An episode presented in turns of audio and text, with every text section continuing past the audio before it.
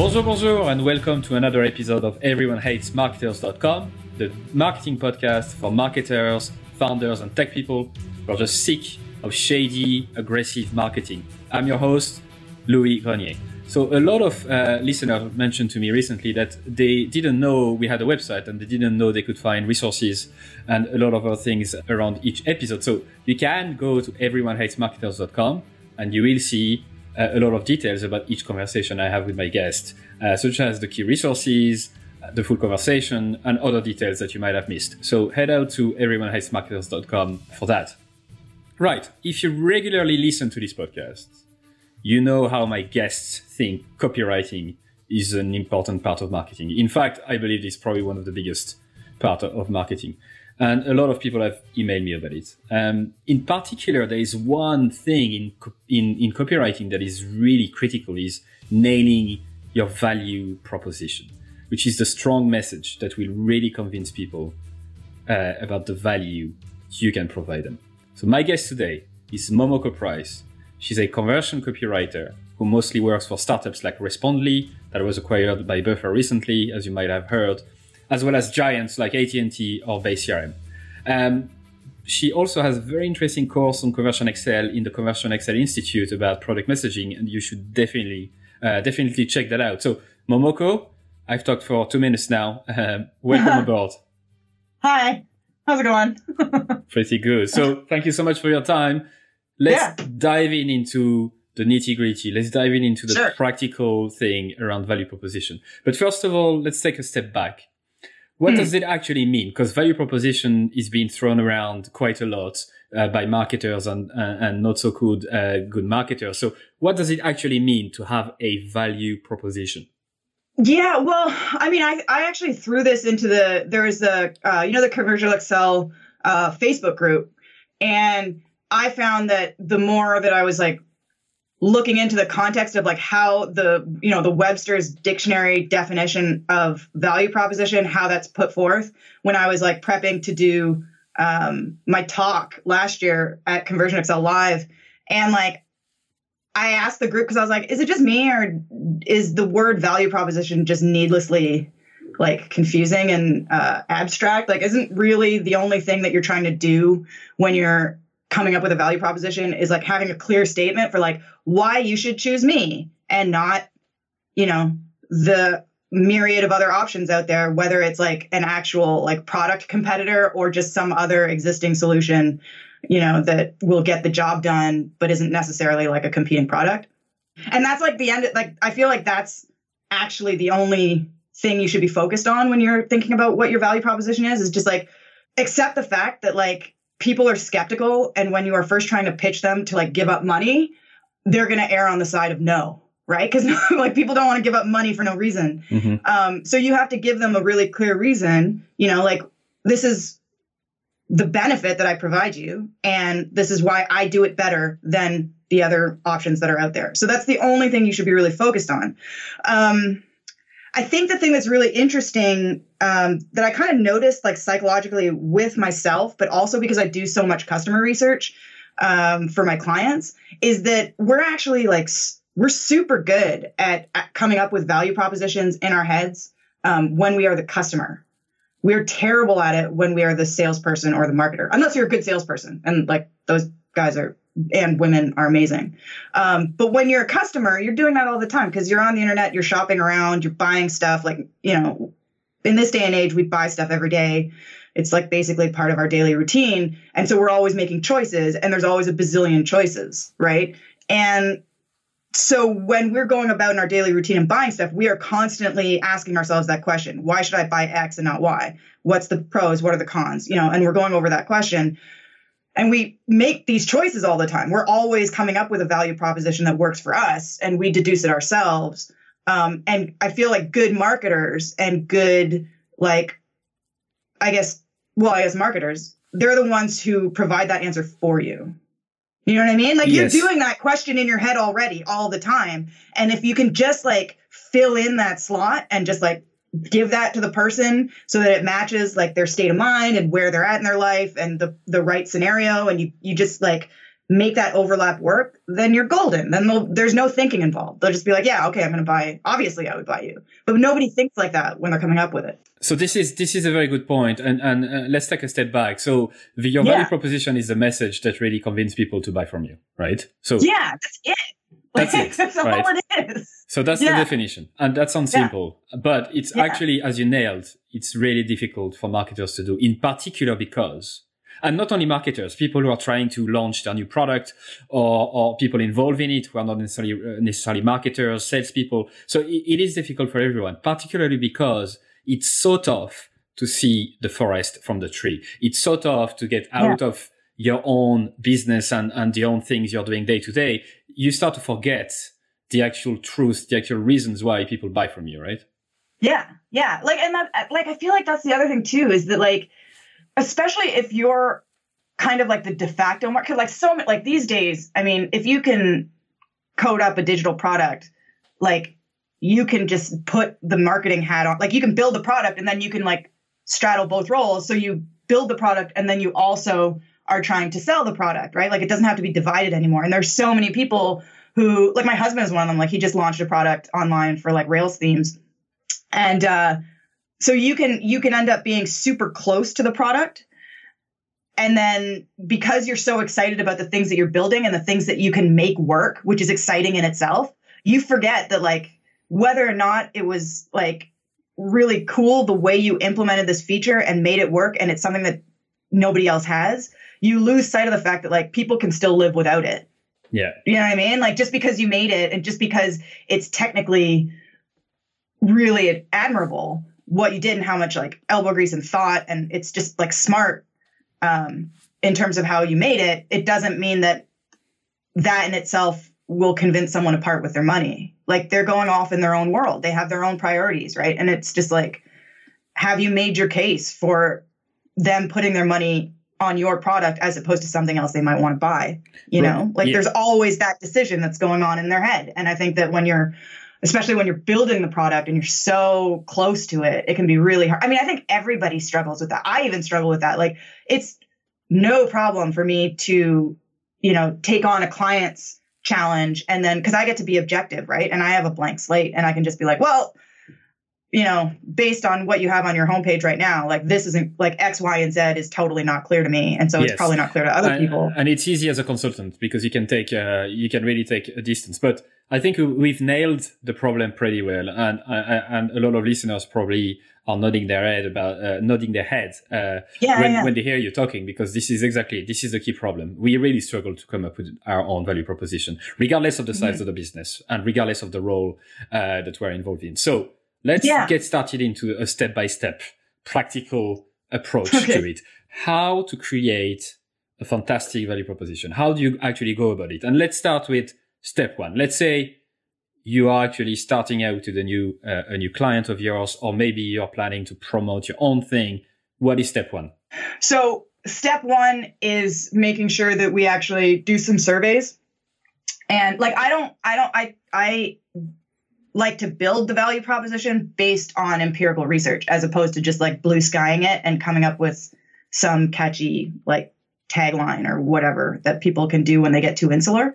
So what I'll do is as soon as we get started, the first things I do, I'm like, I need you to uh, set up a customer survey that's going to go out to all your paying customers who like your product.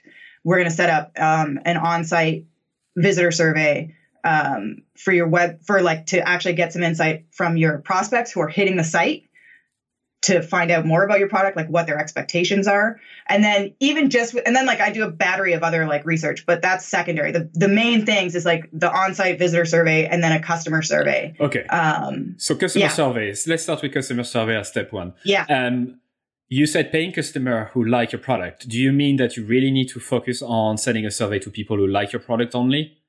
No, no, no. But like it doesn't have to be that at all. It can be, but it should be paying customers, assuming that you have them. Okay. Right? Like assuming that you have them, then you send that out. Um, and the number one thing that there's like like my my surveys tend to be about like, you know, like eight questions or so. Um, but the there are two questions that are super super important for in terms of value proposition specifically and the first question digs into finding out like what is the top benefit that they get from using you can say top benefit you can say like best result but you want to have them think about like the question should be framed in a way where you're asking the customer like how has your life improved? Like think of before you used product x and after what would you say is the top benefit that you've gotten from using okay. X product right so that's, that's a great question first question. Yeah. So and i'll get into why that's so important in a second but um and then the second question, and this is the one that people usually always do include, and they forget the first one, um, which I would say is almost more important. But the second question focuses on differentiation, right? So at the moment of purchase, um, why did ultimately why did you decide to go with us as opposed to somebody else? Right. So that's that trying to figure out what is that competitive edge that stood out to them that made them uh, tip the scales in your favor, right? Yeah. So those two questions are really important because they get into a, uh, you know, what is the desired outcome? Like, what's the motivation for why someone would even want to use your product, right? And then B, how you can deliver that outcome to the person in a way that, on some level, is exclusively better than other options out there. And I'm right to say that those questions should really be open ended. Yeah, yeah, absolutely. However, however, um, I do. That's why I do like to include the um, uh, the visitor survey that goes out. Let's like a, you know like a pop up survey that goes out on the actual website because you can get away like you can get away with asking open-ended questions i think to paying customers. And they you know especially if they like their your product and like your brand they'll be very generous with their responses and and they tend to be pretty great about you know you can give them like six to eight open-ended questions and they'll answer them. Um, visitors not so much. Like i don't think i would ever put up a pop-up survey that asks a bunch of open-ended questions because they don't have the time and they have no loyalty to you. That's a good point. That's a good point. But before going to this, go before going to this website survey thing, let's finish oh, yeah. the, the, the survey. No, no, no problem. That's my job. Yeah. So the survey, you ask those two critical questions, and then I assume you also ask questions about who they are potentially. Uh, I know we are really nailing the value proposition. So if you think those are the two questions that are really critical for value proposition, then I'm going to ask you the question about like what kind of uh, what tools do you recommend to send surveys? What do you usually use yourself in your stack? Well, you're gonna love this. Uh, I actually use Hotjar. Okay. Like, all the time. So, I mean, I use a combination of like, like the thing of, okay, this, I just want to be clear. I have no affiliation to Hotjar. they do not pay me. Um, but the thing that I really like about the Hotjar surveys, and a lot of people don't realize you can do this, is that they're the visitor survey pop-ups like if you if you want to try to get people's attention to fill out a survey on a website i find that the invite is really unobtrusive. Like it's it's you know it's just like a gentle modal that just like pops up and asks like can we get your feedback? It's not it's not very disruptive and it's easy to get rid of. So i like that because i feel like it's designed in a way that respects the customer journey on the website. Um, but i usually use that in conjunction. So the survey is created in hotjar and then whatever email marketing uh, platform um, the client is using right. is how we will send out, like specifically to the paying customers. That's how we would uh, send it out, right? right? And then, and the thing that's really important is like that survey needs to only be sent to a list of paying customers, and ideally, n- you know, have like a two week window, or you know, about that in terms of like from now to two weeks ago, exclude anyone who's bought in that time because it's been, you know, yeah, well, that's not true. I mean, you do want to give them time to use the product before they give you their feedback, but you can always have another question that goes immediately, like right after somebody buys, that kind of digs into like, why did you, you know, yes, why did you decide to choose us? But that's a whole other thing. That's, I mean, it's supporting Intel. For the, for the, for the sake of simplification, I guess those two questions. Um, yeah. And, and, and, uh, and sending that over email, selecting the paying customer is probably a good first step. So step two, and you started mentioning the tool. Uh, obviously, as you guys know, maybe you don't, uh, I, I, do work for Hotjar and, and everyone hates marketers.com uh, is, is a side project. And as, as Momoko mentioned, she's not affiliated with Hotjar at all. I'm not trying to. Yeah, to, just to be clear. she- I'm not trying to promote Hotjar whatsoever. It, it just sometimes it happens naturally that, that people use it. Uh, we will mention Yeah. other alternatives, but let's let's focus on the mechanism Sure. behind it instead of the tool because at the Yeah, end of the day, absolutely. this is what matters. Things can change in 10 years or 20 years, but the, the methods will remain the same. Mhm. So you actually advise to, to change, uh, way to ask questions for those people because as you said, they're not, uh, they don't really care. In, in Yeah. all honesty, they don't give a shit about you. What they are Yeah. looking for is just a, a something and they're maybe looking for information, maybe looking for something else, looking for prices. And obviously they're not going to spend the time to answer eight open-ended questions. Oh yeah, and I mean, if you try to really, if you, they only have so much attention when they're on your site anyway, and if you're wasting that time trying to get information for them, you know, for value proposition messaging, you may be interrupting their ability to go and like actually buy something, right? So that's like you got to you got to pick your battles. So like you know, for visitor surveys, uh, you know, I only ask maybe about five questions, and almost all of them are, you know, choose, you know, choose an answer or fill in other, you know, like Okay. they'll. So so just to be clear, like one of the things that's really important when you send out your customer survey to your paying customers, it's great because they can tell you what's so great about your product, but they might not actually recall their state of mind all that accurately from before they had your product and what they were really looking for. Like what was on their mind, top of mind, most important priority when they were originally buying the product, right? Especially for like a long term customer, their memory might be not, you know, it might have blurred since then. So that's why I think it's important to also send out the visitor survey and get, and then the one question that's really important um, on top of the two questions that you send out your, to your customers is for the visitor survey, just get a sense what, ask them when looking like, what is the number one thing you're looking for in a blank, like product, whatever your product category is, right? So, um if it's some uh, let's see like if it's accounting software i don't know right? And you're selling accounting software um then you would the question would be um you know what are you looking for most when shopping for account- accounting software? And then you would give them a list of like five options. Ideally you have some sense of what these options might be like what are important to people when they're buying. And then obviously you include other so that they can if in case the choices you made are totally uh, off the mark, like for Yes. them, they can put in their own answer. So that's really important. But Let me Yeah, cut you sorry. right there because this is important. Sure. You said obviously, but I don't think it's that obvious at all, actually. Uh, Oh. So no, no, no, but that's that's fine. It, it's it's uh, as I said before, it's my job. So the Yeah. the uh, the um, on-site survey. Um, I think one good tip here when you select the type of, of choices that people can choose from is to really use potentially initial research you've done with paying customers to really kind of pinpoint Mhm. maybe the biggest reasons why uh, people Yeah. ha- ha- um, have bought from you or, or the- key things they're looking for. And then, as Yeah. you said, adding your own stuff that you think are important Yeah. and mixing those two will probably give you uh, a good snapshot from, from visitors or what they're actually looking for.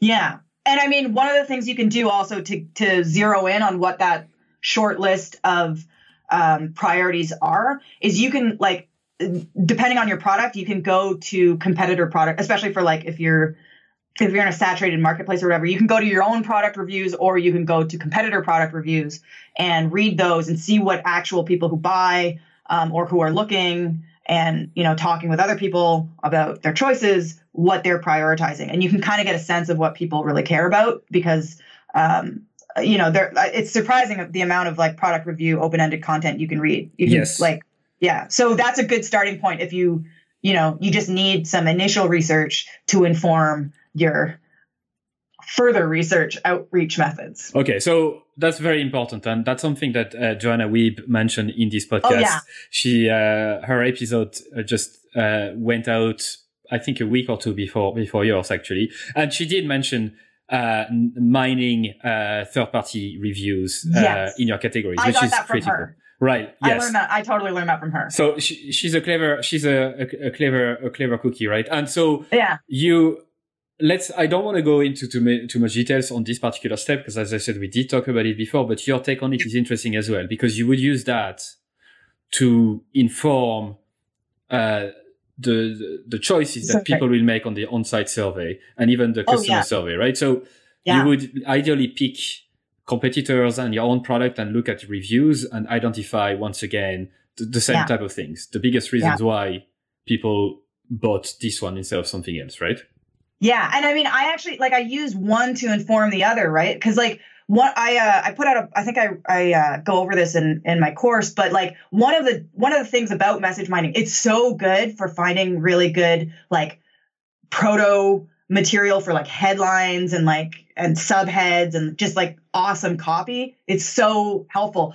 But at the same time, because user reviews are so unstandard and open-ended and like even when you can even when a, a review um, format says like what's the number one th- what do you like about product x? And some respondent puts in a bunch of answers. Like they can name like five things right? So i often recommend like especially if you're an early stage startup and you don't have the luxury of asking a bunch of paying customers you know um, to give their input on what's your you know what the best benefit is in terms of using your product or why they chose you or whatever if you're super early stage you don't even have that luxury because you have no one to ask right like no one's paying for your product yet you're, you're trying to get it at the door so a really common tactic among conversion copywriters which has been like super popularized um, from joanna is uh, is message mining, right? Like go to your competitor product reviews and read those and check them out. But there's no way to quantify the weight of one message over another in a really um, accurate way, right? Like when you're message mining, like you could you could take five bits of copy from one review, one bit of copy from another review who's tech, you know, and that's a sample size of two, but one's weighted five times more than the other if you're just, you know, tallying up which statement was said most often. Does that make sense? Like It does. Yeah, so that can be an issue. Like sample size gets really messed up. So you can use a pay-per-response survey to sort of like you look at the message and you're like, well, reading all these reviews, I'm getting the sense that the number one thing people are looking for is X. And then you can take that, which is kind of like it's a bit messy, but you have an impression of what's important, and then go to like Pollfish or something, and then just send out a pay-per-response review that targets your prospects, and then see, you know, from a very clear survey question that's like, which do you prioritize most, you know, A, B, or C, you can see which one's the front runner. And you get a way more objective and like properly quantified understanding of which thing is most important. Right. So so let me let So- me let me stop you right here. Okay. Um, because I think that the two steps you mentioned actually come before the survey and the on-page survey. So I I think in the way you explain things, it seems like uh, message mining, like review mining, is probably step one, and s- Yeah. step two is probably what you just mentioned. Yeah. So yeah. So step one, message mining um, is really is like takes a much bigger um, role in the process if you don't have customers to ask and if you have a very low traffic website. Okay. If you don't have, yeah, like it, so it depends. Like for early stage, yeah, message mining first, then survey, and then like go back to message mining to find actual pieces of copy, like because that's the best way to be able to get some really sticky copy, as Joanna says. Um, but if you are a an established company and you have lots of traffic, you you know, and you have a, a, a long list of paying customers, start with that first, right? Like start with that first and just get a sense of like what people care. If you can get input on your product specifically, I mean, go Yes. for that first. so th- that's a great point and that's a good differentiation so i think we have a good base to work from and ideally um, at this stage you should have enough answers and you should basically have an excel spreadsheet of all of those answers. Is that typically what you have at the end of this, this those steps? Okay. Oh yeah. so then what do we do? Sorry. Oh, uh, so then the the this basically comes down to categorizing and quantifying the message themes, right? So you have a bunch of survey responses from visitors, you have a bunch of survey responses from customers where you say, you know, either so for the first question for the customer survey was uh, you know, what's the top benefit? yes what's the number one thing that you get out of using our product you would go through and you would look over those and you would categorize the over because people are going to say it in their own words right so what i do is i'll go through and just categorize generally what each like you make an extra column in your spreadsheet and then beside the the, the response you tag you basically create tags right that speed that group everything all the responses into overall themes. Right. Right? And you can come up with those as you see fit like you kind of it, there is a bit of an art to it like you you don't want them to be too fine you don't want them to be too general. Um it's just the the overall topic the overall takeaway and when you strip away whatever uh, you know uh, idiosyncratic language someone is using because of how they speak or whatever. So so that's what I'll do, and that is like the most laborious part of the process. So you go through and you tag all those, and then especially in um, uh, Excel or or Google Spreadsheets or whatever, you can create a pivot table that will just like take that and then give you a count tally of like which theme came up okay. most often. So let, let me yeah. let me uh, let me stop you right there because I've actually done this exercise uh, yeah. with some of my listeners recently, and this is it. So you basically have open-ended answers in one column. Yeah. You add a second column and yeah. you, you read the answer and you try to understand what is the theme, what is the category of this answer. And for example, for me, I got a lot of answers such as I like how your guest go through practical steps in the mm-hmm. podcast mm-hmm. that dives deeper than most,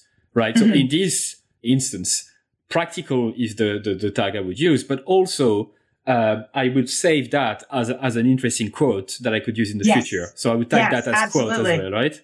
And as you said, oh, we got the same process. Yeah, it, it's not evolution. it's not magic though. Uh, it, it's just hard work, as you said, and it's a bit yeah. of an art. I, I agree with you. Uh, it takes a yeah. bit of time, right? If yeah. you've never done that before, it's going to take a bit of time to really get to the bottom of, of, of how to, how to tag stuff and categorize. But please do not try to use AI or anything like this to do that for you. It's, it, you need a human to review it somehow. It, it just, Honest, yeah. I've been trying. I've been trying to write, like i I'm doing a data science like one of those, you know, Coursera, John Hopkins data science courses. Cause I, you know, I think understanding statistics and stuff is really important if you're going to be in conversion optimization, even if you're a copywriter. And uh, so I've been, one of the projects is like, you know, to come up with your own machine learning based thing. And I'm trying, I like, this is the thing that I've been, that's been driving me crazy is that like, I'm trying to figure out if you can use, you know, like lat- uh, natural language processing mm-hmm. to be able to like text mine and like pull out themes. And it just doesn't, like, I can't get it to, it never compares with what a human can do. Yes. And it drives me crazy because it's just like, I'm trying, it would make my life so much easier. It'd make all of our lives so much easier if this thing just worked. Like if, you could just put in a bunch of survey responses and it's like some machine could just tell you like, yes, the number one thing people care about is this, but it's just like it. So the there's an idea. Terrible. yes, the, the, results are usually terrible, but there is an idea. If somebody is clever enough to pull that off, uh, this is definitely. No, no, no, I want to try to make it. well, you have a competitor. Like side project, yeah, yeah. no, a, a, tip actually that uh, I, have uh, something I've used recently to save a bit of time is usually when I have a lot of open-ended answer in front of me, I would plug that into an n-gram analyzer. Uh, yeah. If you Google n-gram analyzer, you have a, a, a, free tool. You just paste the text yeah. in it, and it's going to tell you how many times specific words or or, yeah. or, or, two words together have been mentioned. And usually that helps you perhaps categorize things a bit better and a bit faster. Yeah. Yes, that's true. Definitely. Um, I also, I mean, there's also the option of, especially if you, well, I, I live in Canada, so Mechanical Turk doesn't even, like, we can't even use it, which is really unfortunate. But um, there's also no reason why you can't just, like, give it to, uh, like, go on Task Army. You know, if you can find someone who's good at data entry um, and has a good grasp, and you, like, explain like how how to do it and you sort of get it started for them you can do it and do like the first 20 questions and see so you can they can see how you fill it out and be like go do the rest please. Thank yes. you. Yeah but that's, so that's a good point right? you, you can definitely do that but i would advise not to do it. I would advise not to delegate if you haven't done it before. Oh yes if you haven't done it before don't do that. Yeah because you need to actually go over the results and make sure that they're doing them right. Right. So, but if you've done it a million times, then and you are willing to, you want to find someone to take it off your plate, that is an option. Right. So we have now an Excel spreadsheet. We have tags next to each uh, thing. And then you mentioned this, this weird thing called pivot tables. So for, for people who don't know what a pivot table is, is, is a nice way that Excel has to, to summarize data, uh, into tables that are actually easy to digest. So if you don't know what uh, how to use it, you should definitely Google pivot table, uh, Excel, and, and you will find tutorials to, to help you with it. But so you would advise then to create a pivot table that neatly summarize the data into accounts that says, well, this thing has been mentioned, you know, 20 times. This one has been mentioned five times. This one has been mentioned yes. three times, etc. Right? Yeah. Yeah. Absolutely. And then that, and, and so once you have that, then you can get a sense of like, if you have your, if your top benefit is, you know, I don't know, whatever it is, um, like, or so, so go back, and going back to the example of like a, um, a, accounting software or something, right? Like, and then they say the top benefit of using your product is that, um, you know, it frees me up to focus on other things. Maybe that's like the top thing yes. that people bring up, like, you know, frees up time. So your, yeah, so your tag would be it frees up, like frees up time, basically. Um, then you can go, you can do that. You can grab all of the customer survey responses that were tagged as frees up time. And as you mentioned before, you've probably also, as you've been going along, tagging which ones are specifically very colorful, memorable, vivid descriptions, like that you think would be good for headlines. You can go back over those entries and start finding turns of phrase and stuff that are particularly eye catching for being able to communicate that value proposition. Right. So that's almost on the actual copy that's almost two steps. So we had we had uh, step one, depending on, on the size of your business, to actually mine data. Step two, survey uh, from paying customers. Step three, on-site survey. Step four, collecting the data in, in Excel.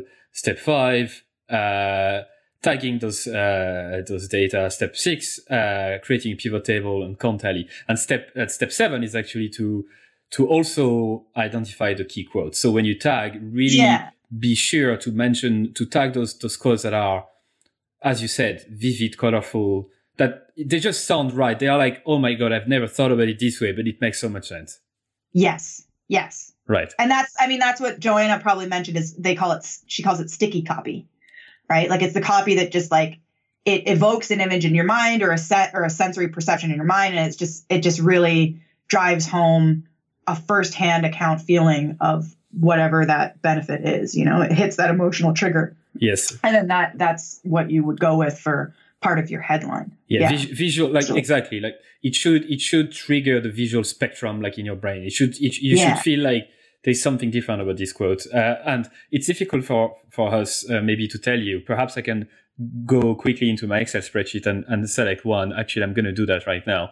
Um, because it's so interesting. It's difficult without looking at the actual answers that people gave uh, to you. Mm. Uh, you know, it's difficult yeah. to explain, but I think if I can find an example right now, which I'm doing, we're doing it live, you know, just like yeah. improvising, improvising, improvising. Do it live. Yeah. oh my god. Well, I have an example. I mean, I have a good example that that uh, that came up recently when I was doing. Um, I was doing like sort of a beta version of like a course that I'm running right now, or well, I just wrapped it. Um, and the it was for um, a very specific type. I can't say it was for a very specific type of like B two B uh, software, right? But it was kind of that vendor type software where it's the software that you buy so that you can just meet a, a particular client's requirements to work with you. You know what I mean? Like, mm-hmm. so a lot of people, so that's really like this was a very interesting example because it was like, oh, we're not even talking about like a consumer product. This is like a crazy, weirdly obscure corporate product that like actually everybody uses, you know, in back channels of of supply chain stuff, but you know, nobody actually in the real world like knows it exists. But it was this so so that so when we actually ended up surveying people, um, and surveying customers and saying like, well, why did you buy this? Like, why did you start with us? You know, what's the number one benefit that you got? And like a lot of the responses that we got were like, like the top thing was like, well, I had because I had to, like because the you know I couldn't do business with this person. It was a requirement. Like it was it was the it was the supplier's requirement or there's sure. the vendor's requirement. So like that's like you're like, well, that's kind of hard to make a, a good headline. like that's not the, you know what I mean? It's like, well, like you know, like what's the headline going to be? Like, well, you know, buy this because you have to. like, that sounds good. Like, yeah, you know, so that's not the best one. So that was a really interesting challenge, you know, to to have as a course guinea pig but we ended up finding out that like you know we went over some more um, testimonial content some more voice of customer feedback and one person responded one guy said he's like i love this like the thing i love about this product is that it allows me to say yes to every vendor like to every client like every person who wants to do business with me. If i have this already we can do business. Mm-hmm. you know what i mean? So i can say yes to every retailer. And that was like oh that is a great headline. Because that really drives home vividly like the freedom like that that emotional freedom and like power that you have right? You're triggering that where you can say like say yes to every retailer. You know what i mean? Like just boom. Like yeah. and it's not about well i do it because i have to like or because you know it was a requirement or whatever. So that completely changed the feeling around it. And you, you know and i saw it like as soon as i saw it like i was going through all these responses and i was just like oh these are you know some of these are okay but i don't know if i'd use any of these as a headline. And then i saw that and i was like well that's taken care of like that's that's my headline like right. for sure you know like it just stands out like you just see it and you're like oh yeah so I have I found two examples actually to share with you. So uh, uh, listeners like the fact that it's really based. This podcast is based on on tr- the truth and the fundamentals behind marketing, the things that won't change uh, tomorrow. So one person said it teaches you to run the marathon and not the hundred meter sprint, which is okay. quite quite interesting. Um, another one uh, when a lot of people also said that it changed the way they thought about marketing and somebody a listener in particular told me I like to come back to my boss after lunch and tell him, have you heard of this? And he's impressed and wonders how I came up with that. So yeah. this particular listener would, would uh, actually come, come uh, go for lunch, listen to the podcast, go back after lunch to her boss uh, and shows off and showed off, you know, basically yeah. saying, I've learned so many things. So this isn't, pro- there aren't probably the, the best, best example I could find because I have a lot yeah, of data yeah. in front of me, but it goes to show you that I would have never explained uh, this podcast this way ever. It's just mm-hmm. I had to talk to people, and this is how I, I I, I came up with the data. So right, we have these categories, we have those key quotes. Now, how do we come up with the value proposition?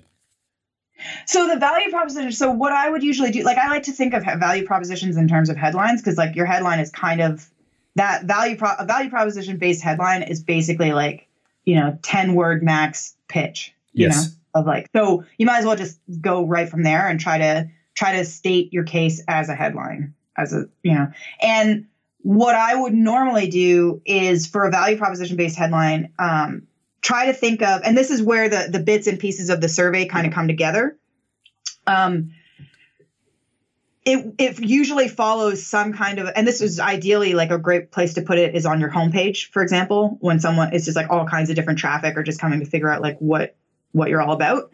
And you want to just straight off the bat in no no not being clever about it or cute or coy or coming up with weird turns of phrase or whatever. Just a straight shot sentence of like you know the we're the we're the only product we're the biggest product we're the you know some superlative adjective.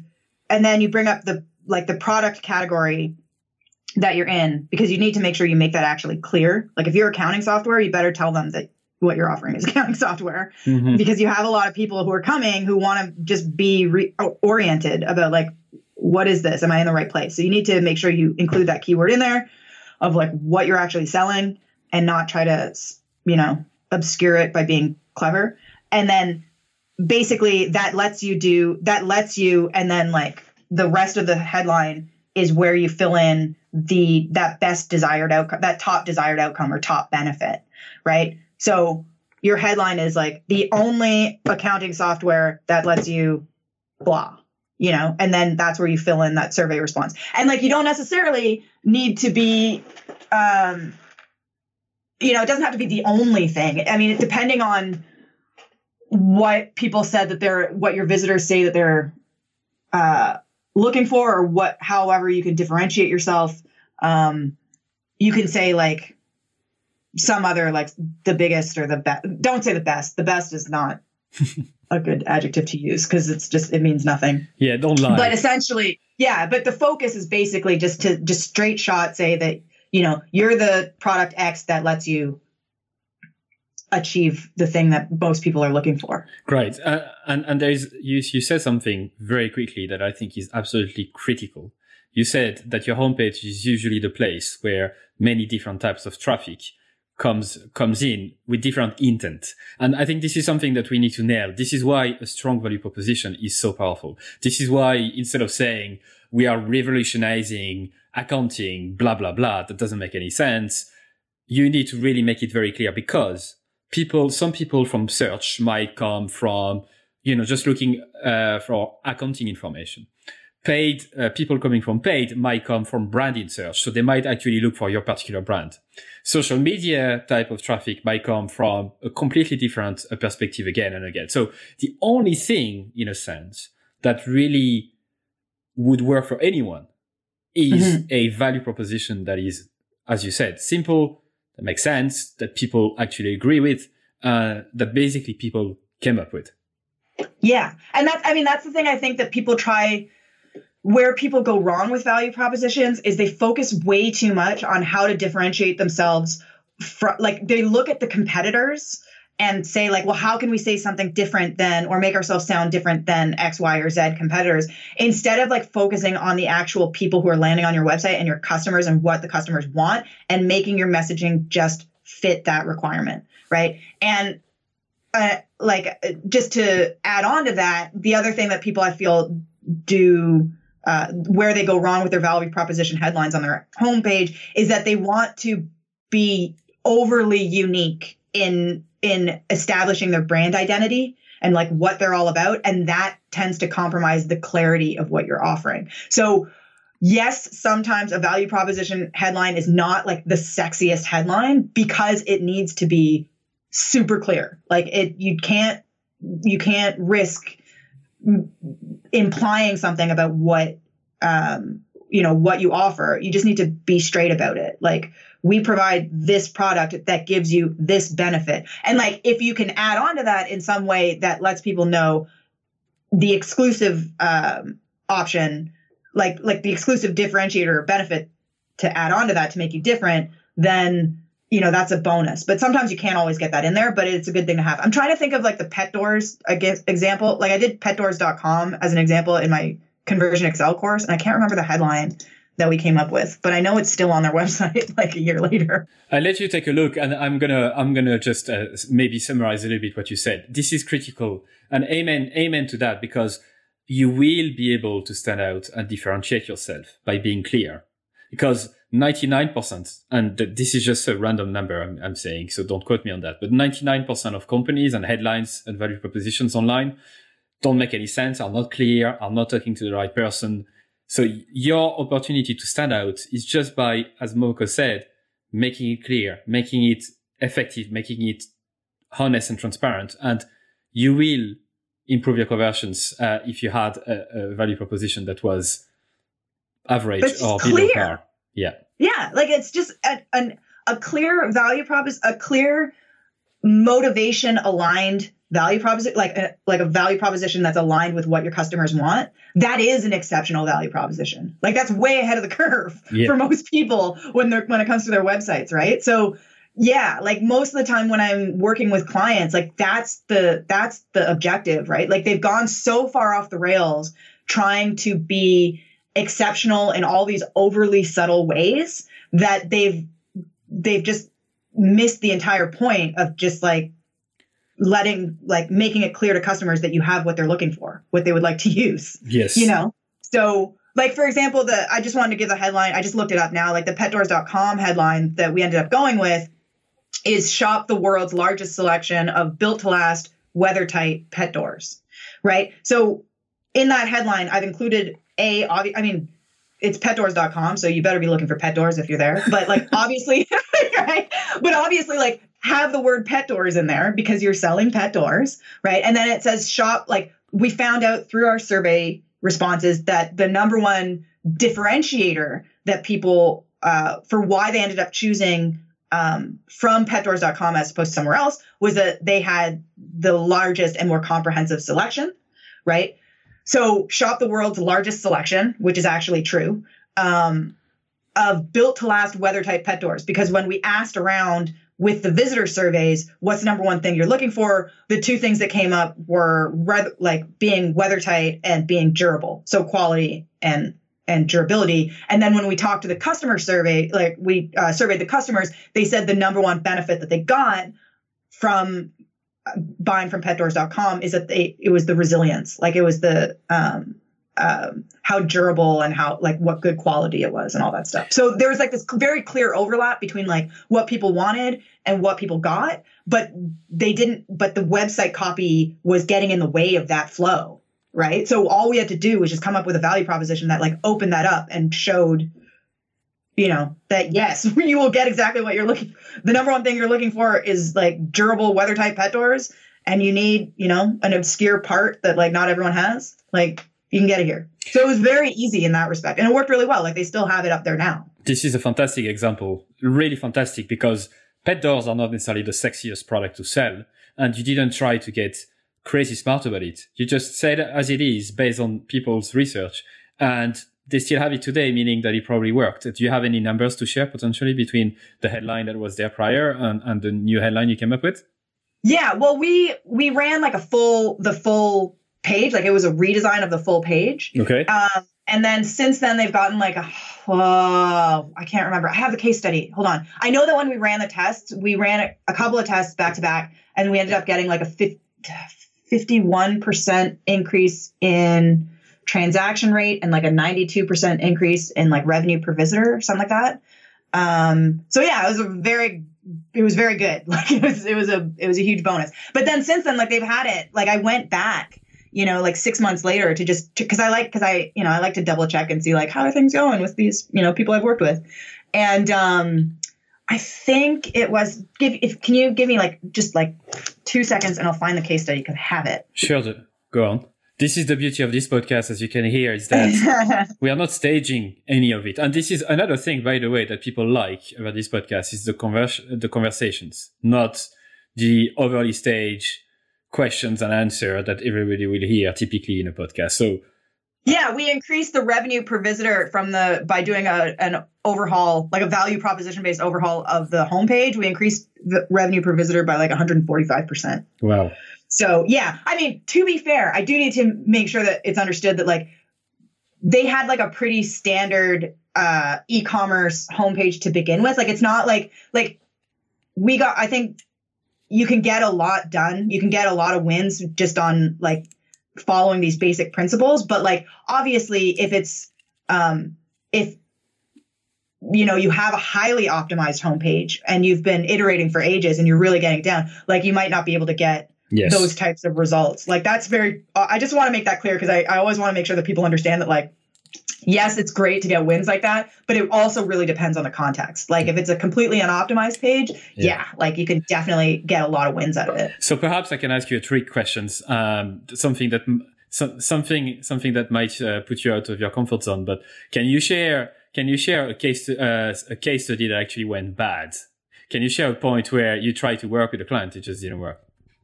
Uh, so one thing that I think is interesting, if you um, look at the the one thing that comes off the top of my head, if you look at this homepage, uh, well, obviously we're on audio only, but if you go to petdoors.com, the original um, uh, homepage that we had, we had a section, and I didn't get to talk about this in my when I went over it uh, in, in my talk, but we had a question, or so we had a, a homepage that if you scroll down on it, it went from like the the top of the of the page was very value proposition focused, right? Like value proposition, benefit, call to action, go, right? And then once you go down, it went in when you scroll further, it started to have a section that I like to usually include that really agitates like pain points, right? So that's part of like including that narrative of like agitating that pain point so people feel and remember why they would want to get a pet door in the first place, mm-hmm. right? and then it gets into like the you know demonstrating the solution and what's so great and all that all those great details about you know product related benefits and then you go into reassurances and then you go into call to action. So that's the general flow that i like to follow. That's uh, i like to call the why try buy flow. Um, but uh, when we ran it the first time we were getting an increase in clicks in the home on the in the value proposition like uh, or the call to action at the top of the page. But then like i found that like we weren't get like we're we're getting okay results with the first test, but I, but it wasn't great. I can't remember what it was. It was definitely an improvement, but it wasn't like like it wasn't something I was happy with. So then I was trying to I was scratching my head as to like why this might be happening. But thankfully, and I strongly recommend everybody do this, uh, I had run a heat map on the new test page as well as the control page, right? So that I could get a sense of engagement um, of what people were doing when they hit the page, right? And as I scroll down, I noticed that when they got to the part that started trying to introduce the pain related narrative, you know, like, oh, it's so tough not having a pet door or whatever. Like, it, you know, you have to get up all the time and like let the dog out blah, blah, blah, blah. And when it got to that section, there was a drop off, right? Like, I could see that like people were not, they were getting that point and then it was kind of like losing people. And so my hypothesis from that was, and I, I suspected this just looking at the page that we came up with because um, uh, the the CEO of the company told me he's like, well, people who come to our site, they're pretty like uh, they know what they want. Like they know they're here to get a um, uh, a pet door. They they have a pretty good sense of what they're looking for and all that stuff. So their product awareness is very high. So my suspicion was, are, are people going to have the patience to like bother going through this sort of like you know sort of story related narrative that kind of walks them through like oh you know recounts the experience of n- not having a pet door. Or is that just gonna people are have do not have enough patience for that. They just want to get to the product and buy it. So once i saw that i was like mm, i think that we need to cut that part out. The part that like tries to introduce like recounting the story the pain the before and then bringing in the after let's just get rid of the before let's just take it out and we'll rerun the test so we took that part out and then we reran the test where it was just, it went straight from value proposition to, as you scroll down, just more details about how awesome the products are and what you get out of it. None of the stuff about, you know, how crappy it is not having a pet door. And, uh, and once we did that, then we got like significant improvements in results. And I was like, Nice. That was where something went wrong. So that was one of the things, and this is something that I've been encouraging in my core, like my subsequent core, like beta course that I did recently, is that like don't stop at the makeover. You know, or sorry, don't stop at the first iteration, right? You do the first one, make sure you have a heat map on that page so you can see how people are engaging with it. And you can do that with Hotjar. um, um, and then then if you if something goes a little off about it, you have something to work with to further optimize, right? And people yeah. don't do that. Like they'll just blindly run a test and then they don't know like if something's not really working, they don't they have no idea why, right? Right. So that's an example. That's a, that's an example that always comes to mind. I always I love that result because it's like it's not it's sort of like a you know it's not win or lose it's win or learn. Yeah. and you know you get something out of it. It's a it's a it's a pretty good way to end uh, this step by step and value proposition. I think we went into a lot of details uh, which is great. So what do you think marketers in general and not only marketers now but marketers tech people and founders should learn today that will help them in the next 10 years 20 years or 50 years? Oh, in twenty in ten years, twenty years, or fifty years.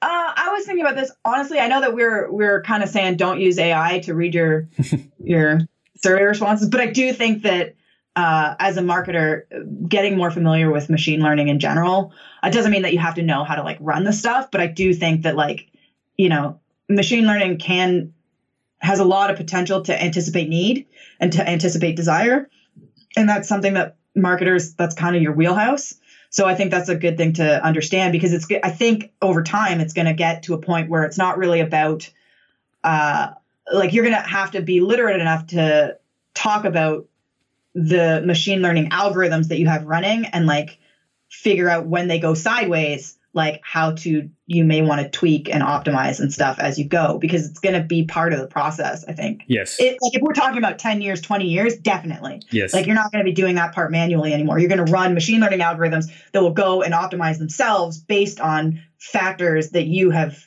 chosen you know like predictor variables that you have chosen as being important and you know optimize according to that. So you have to be able to be literate enough to go in there and say like ah maybe we should incorporate these other variables or take these out or this one's gone haywire or whatever. So I think that's really important. Um, I think another one is uh, is and this is on the complete other end of the spectrum, but at the same time as being more familiar with like machine learning and automating that kind of intel, um, getting incorporating amazing, like really good customer service and really good customer compassion um, at the same time, because that's the thing that keeps the customer, right? Like the like you can use all kinds of crazy tactics to capture the interest or find out where the interest is and funnel it into your business. Um, but at the end of the day, the more and more I talk to like customers of my clients and stuff, it, it really is like if you treat the customer well, then they stay, you know, and then you keep making money off of them, which is really important. And it's a part of the marketing like life cycle that I think is is highly neglected and overemphasized. And it's left to these like you know, unknown soldiers, you know, or unsung heroes who are in the customer service department who happen to be, you know, if they're very good at what they do, they keep the customer for you, you know. Um, so I think that's the other side of it that I think is really important. What are the top three resources you would recommend uh, to people in particular? So that could be podcast, book, conferences, whatever it is. You have to pick three though. Okay. So for me, uh, in terms of like messaging and copy, I always say that Copy Hackers is just the best one to go to. I've been saying that for years. Um, so I would go there if you need messaging and copy help. Um, if you need analytics help, uh, I find that Lunametrics is a really good blog. Um, can, I can't pick a runner up for that because I have like three blogs that I like to go to. for all right, I'll just leave it at Lunametrics. I find that they're they're great. Um, and then I guess yeah, for like high level, not necessarily high level, but like broad spectrum conversion optimization strategy. Uh, ConversionXL and the Facebook group Great. is a really good one. I. So yeah. Momoko, you've been a pleasure. Uh, I learned a lot from you today, and I, I, I, hope that listeners will as well. I actually know that they will. Uh, you've shared okay. a lot of uh, a lot of nuggets. Uh, so where can listeners connect with you and learn more from you?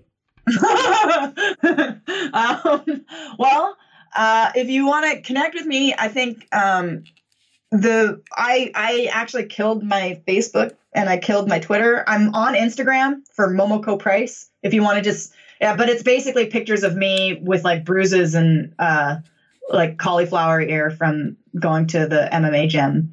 Um, so that might not be the best way to connect with, with me. Uh, LinkedIn is is still there, um, but if you really want to like talk to me, um, then or just like keep in touch with what I'm doing and get a dialogue going, uh, you just like you can go on my website and there's the option to um, to download my value proposition book. And through there like i actually send out letters to my like my list of uh, people that i'm engaging with. And we just go back and forth and i give updates about what i'm doing and stuff. So there's that too. Momoko price at kantan.io is also my email. I love email. So your website, you mentioned your website, but you hasn't you haven't. Uh, oh, sorry, it's uh, it's it's Kantan K A N T A N dot I O. Great. So Momoko, once again, thank you so much for your time. All right, man. It's good to talk to you.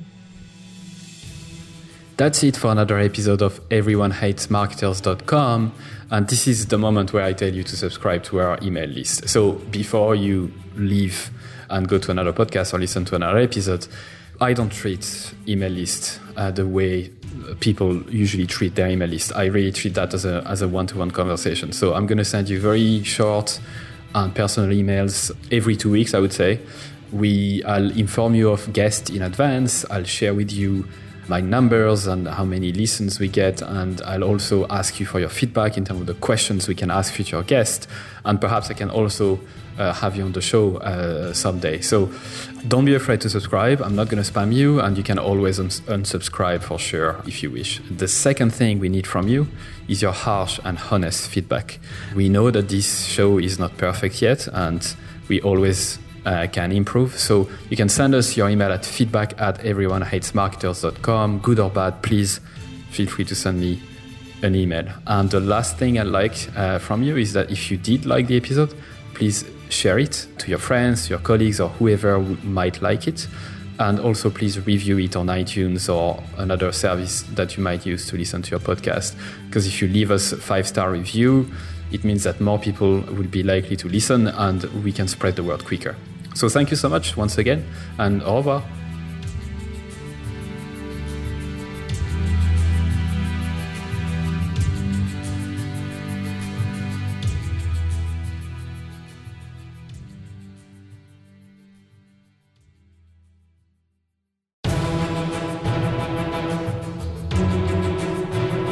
And that's it for another episode of EveryoneHatesMarketers.com. Thank you so much for listening. I'm super, super grateful. I'd love for you to consider subscribing to my daily newsletter, Monday to Friday, called Stand the Fuck Out Daily. I send very short, hopefully interesting, surprising, shocking, entertaining content to help you stand the fuck out. It's at everyonehatesmarketers.com. You can subscribe for free and obviously unsubscribe whenever you want. I'm just going to read a couple of emails that I got recently as a reply Juma said your content attacks the mind primarily, which is such a good thing because most of us are skilled at what we do, but we don't have the courage to do it our way. Mark, who just subscribed a couple uh, days before, said, This is my first issue of your newsletter. Love it. Glad I subscribed. Brianna said, I just realized this morning that my email habit is now to one, skim through the list, two, select all unread industry email except yours, three, delete and don't think twice, four, quickly skim yours. Amy said, also loving the new content coming from you. It feels really lovely. Candle said, I like your writing a lot. It really resonates. There's so much bullshit out there. It's good to touch the authentic. And Chloe said, Where is the I fucking love this email button? Brilliant. I hope you subscribe. You'll be joining more than 14,000 subscribers at this stage, which is crazy. It's the size of a small stadium. Anyway, thank you so much. See you on the other side.